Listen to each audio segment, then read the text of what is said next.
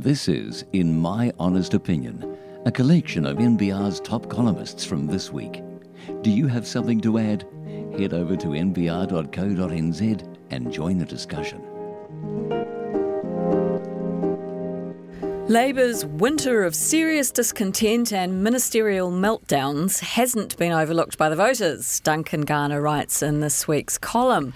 And Duncan, it's not looking good in the polls, is it? No, it's not. And, and I think um, there have been the ministerial missteps and mishaps, and you've got this winter of you know inflation and uh, mortgagee sales increasing, and just uh, just a, a, general blah, you know. And and I think that's flowed through in the polls. You've now got Labor sitting at uh, probably thirty one.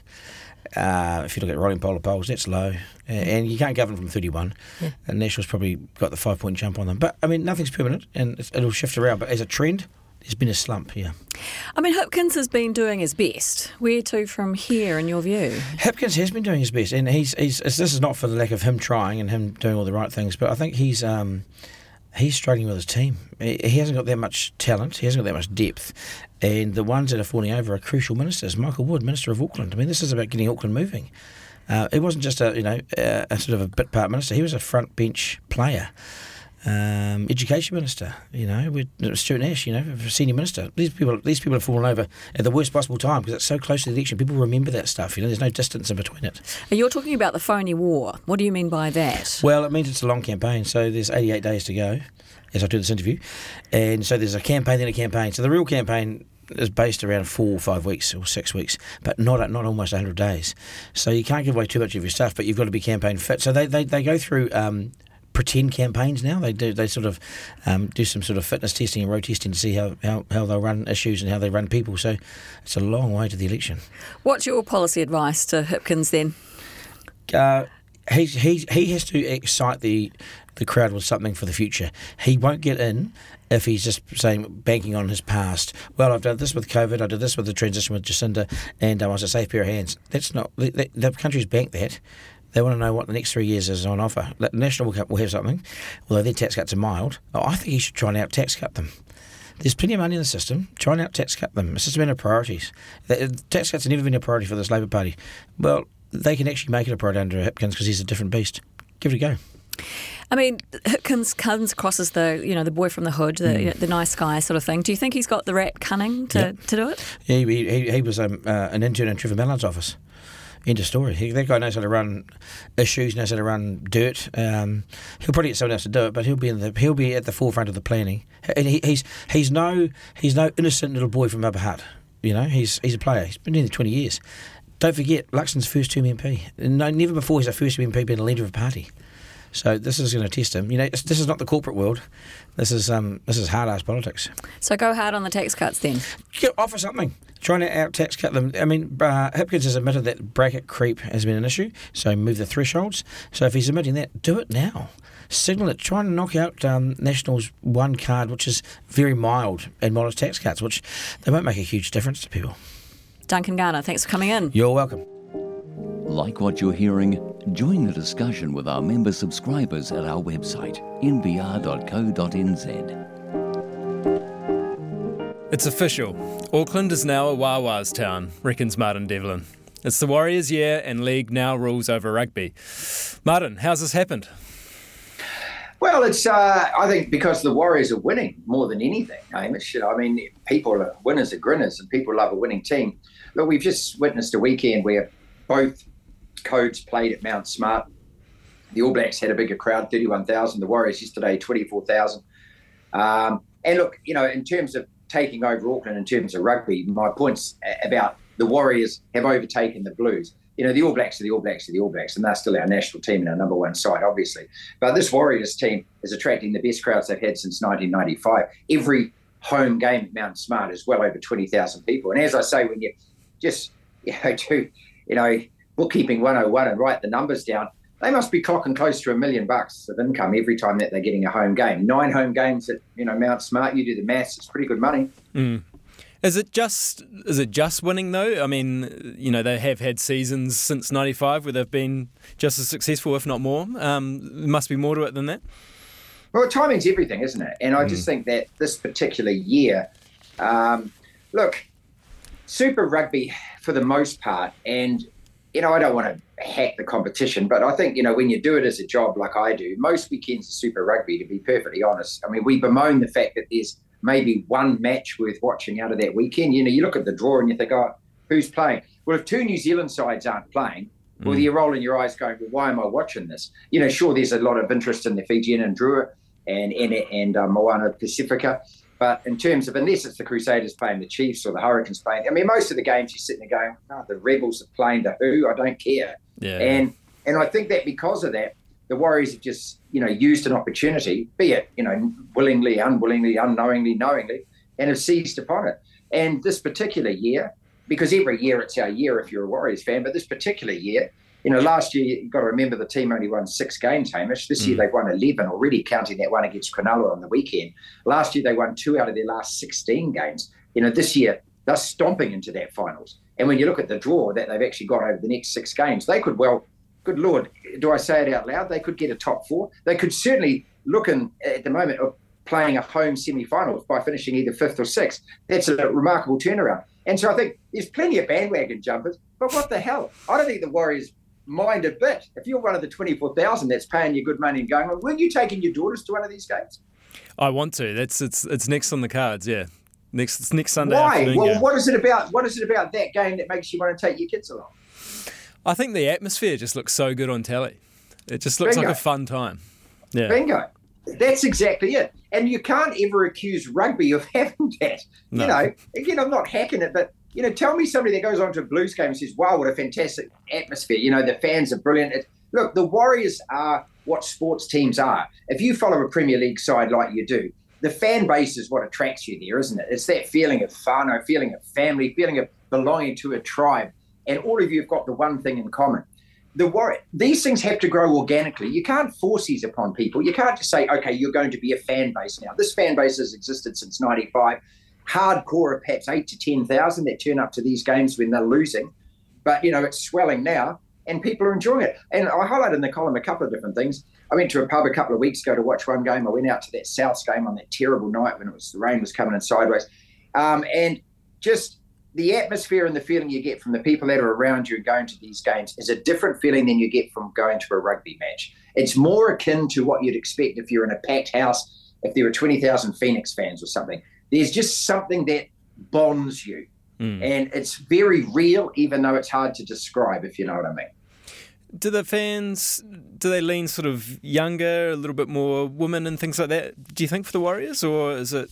Is it's it a different fan base that goes to the Warriors than went to watch the All Blacks the night before, for sure. The sure. rah rah crowd, the rugby crowd's a different crowd. Mm. Um, I think the Warriors is probably it's a bit more working class, if I can say that you know. Um, but look, it's just New Zealand, man. It's just a slice of New Zealand, and that's what you're going to really enjoy about it. You know, there's no airs and graces. No one's better than anyone else. Everyone's along there for the one reason, and that's because they love this football team. They love the way that they're playing. Um, you can just see that the way that the players interact. You know, they they thoroughly appreciate the fans.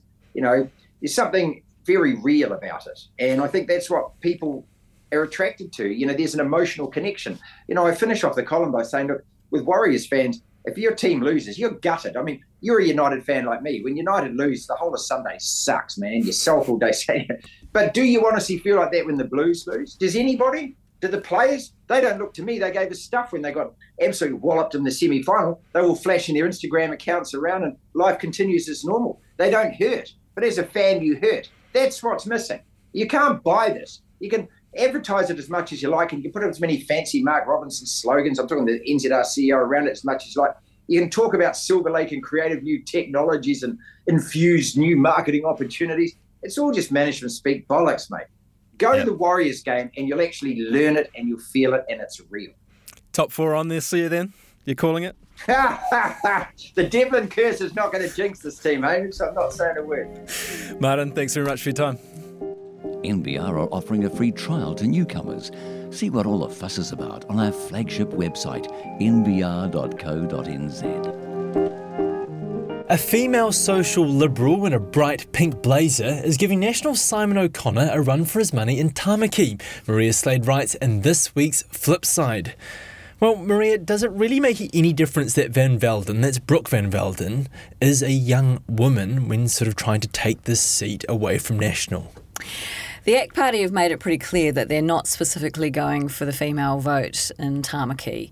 Uh, they believe they're, you know, classical liberal uh, party, and they believe in autonomy over your own body. So, the fact that Simon O'Connor has very um, strict anti-abortion views uh, is not something they're particularly tackling. Having said that, you know, they, they are willing to say that they've had people coming up to them. Both David Seymour and Brooke Van Velden have said to us, they've had people coming up to them and saying, look, I've got daughters, I want to get rid of this, this guy, you know. Mm. Uh, so it's definitely an issue for people and they're not stepping away from it. So it, it, it they are banking on the fact that it kind of matters to people that Simon O'Connor is this very conservative, um, you know, ex priest. Mm. He voted against the end of life bill. He voted against the marriage equality bill, and that you know, in this day and age, perhaps some voters might start looking at him differently.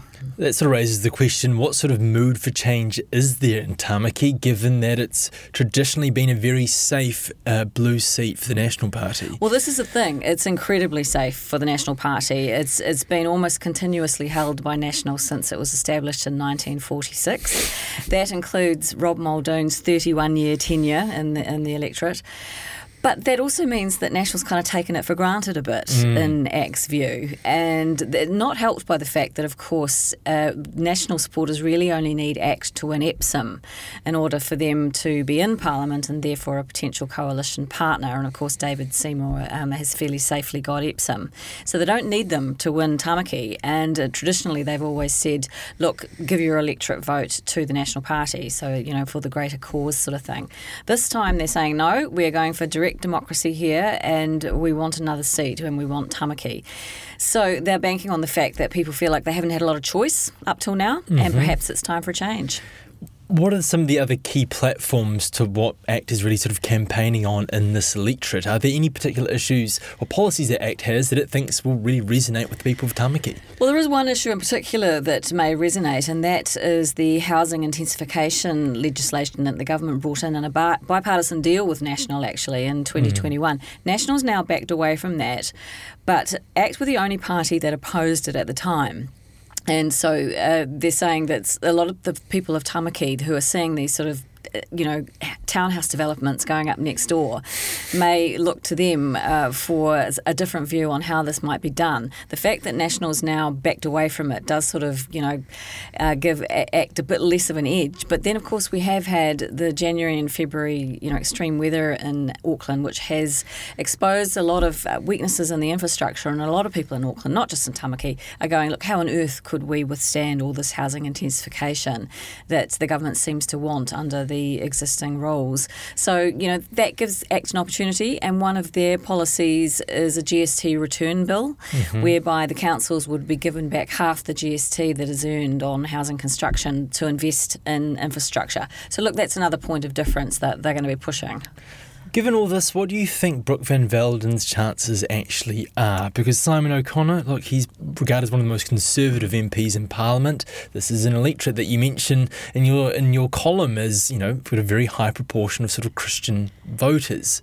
do you, do you think she can take this seat away from National? Mm, in all reality, probably not. Simon O'Connor's got a majority of 8,000, all that, albeit that being much reduced on uh, the uh, election prior to that. But of course, um, there was a, a, huge wave towards Labour in, in 2020. Uh, I don't know if she would win, but I do think she could kick some fairly serious holes in that majority. I do think that um, Tamaki is a very well educated electorate, mm-hmm. extremely high proportion of people who have bachelor's degrees and higher. And I can't believe believe that those people aren't looking at what's happening overseas in places like the US in the post Roe versus Wade environment, where even access to services such as miscarriage care mm. is now under jeopardy because of the huge um, healthcare schmozzle that's been created by overturning that bill. I can't believe that there aren't people in that electorate who aren't thinking, we don't want to go backwards, we want to go forwards. And perhaps somebody like Brooke Van Velden might be the person. So she doesn't succeed this year. Do you think maybe in three years' time she may be in a much sort of stronger platform to really go after that well, that's quite right. possibly? You know, that's right, exactly. They could give it another go. This could be a, considered a stepping stone. So, yeah, no, I think it's a really interesting development in New Zealand politics, actually, that electorate. All right, would be absolutely one to watch. Thank you. Thank you. And that's been this week's In My Honest Opinion. To get your opinions heard, head on over to nbr.co.nz.